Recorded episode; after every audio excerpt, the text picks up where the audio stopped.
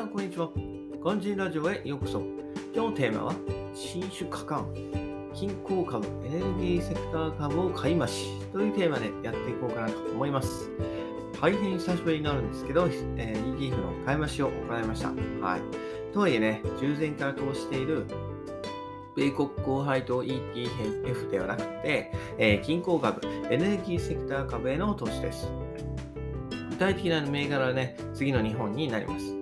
均衡株、ベクトル、あすいません、均衡株、バンエック、均衡株 ETF、キッカーシンボル GDX と、エネルギーセクター株ですね。こちらは、ヴァンガード、米国エネルギーセクター ETF、キッカーシンボル VTE になります。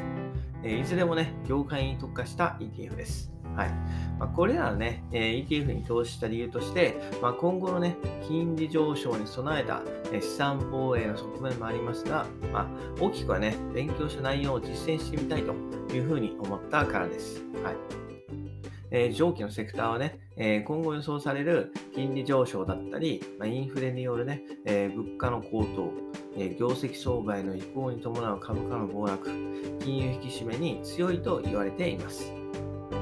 ただね、え、私はそれを知ったのはつい最近だったので、まあ、まだね、本当にそうなのかは自分、実際には分かっていないと。はい。なので、実際に自分のお金を使ってね、えー、体感してみようというふうに思いました。もちろんね、そんなあの未然をね、切らなくても、えー、ね、1ヶ月、2ヶ月すれば、まあ、きっとわかることなんですけど、やっぱりね、自分のお金を多少でも使った方が、まあ、経験としてね、自分の頭に刻むこと、刻み込むことができますね。はい。で、まあ、将来的にそれは、ま、兼業投資家としての、ま、レベルを上げてくれることになりますし、まあ、暴落に強いね、精神力をま養うこともできるかなというふうに考えています。はい。ただね、えー、その過去にそのような実績があったとしても、まあ、今回の相場でね、同じような成績になるとはまあ限らない。はい。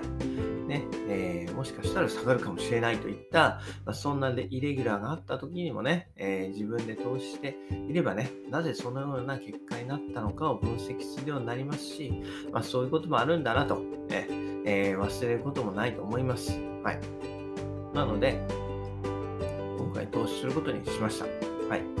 ね、えー、今後の株価の動きでね、基本的に、まあ、損切りするつもりはないです。はい。売却するのは、まあ、買い付け価格と比較してね、130%を超えた時ですね。はい。うん、それを、えー、今回購入した ETF へのルールのルールとしたいと思います。はい。うん、やっぱりね、えー、ETF を買った時に、やっぱルールをね、あらかじめ決めておかないとね、はい。えー、いや、もっと上がるんじゃないかとか、そういうなんか欲がね、出ちゃったりしちゃうとまずいんで、もうね、はい。えー、ルールを決めて、まあ、それでやると。はい。ね。ねやっぱりこう自分だけのルール、ただメモ書きしているだけだと、やっぱりこうね、えー、欲が出ちゃうかもしれないんで、こういうふうにちゃんと宣言してね、やることで、自分のルールを、はい、えー、強く持って、投資できるんじゃないかなというふうに思ってます。はい。やっぱ株式投資はね、引き際が感じるというふうな言葉もありますのでね、えー、ぜひそれを忘れずにやってみたいかなというふうに思います。はい。ということでね、今日は銀行株とエネルギーセクター株を買い増しましたというテーマでお話ししました。それではまた明日。バイバイ。Have a nice day.